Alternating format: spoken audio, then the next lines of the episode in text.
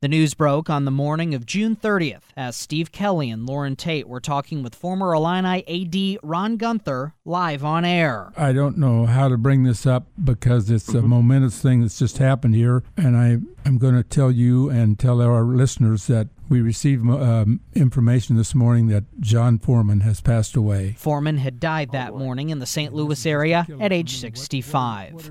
Guenther, who had dealings with Foreman over broadcast rights, gave his memories. I got along with him very well. The department did. I think the institution did. And that doesn't mean you always agree with particularly somebody in his position, but I will tell you, he was a intellectual he was right on target in my book. Foreman was born in Decatur, graduated from the University of Illinois in 1977, and started at the News Gazette that year, working his way up to publisher in 2003. The future is really to find the ways to deliver the news, the information, and the advertising in whatever form the readers want to receive it. And if that's uh, rolled up with a rubber band on their doorstep, great. Uh, I, I want to be able to do that for them. But if it's uh, if it's on their telephone or if it's on uh, whatever comes next, our plan is to stay in business for another 162 years. Foreman's journalism awards were many, but some of his greatest pleasures came from his devotion to the Chicago Cubs, Chicago Bears, the Fighting Illini,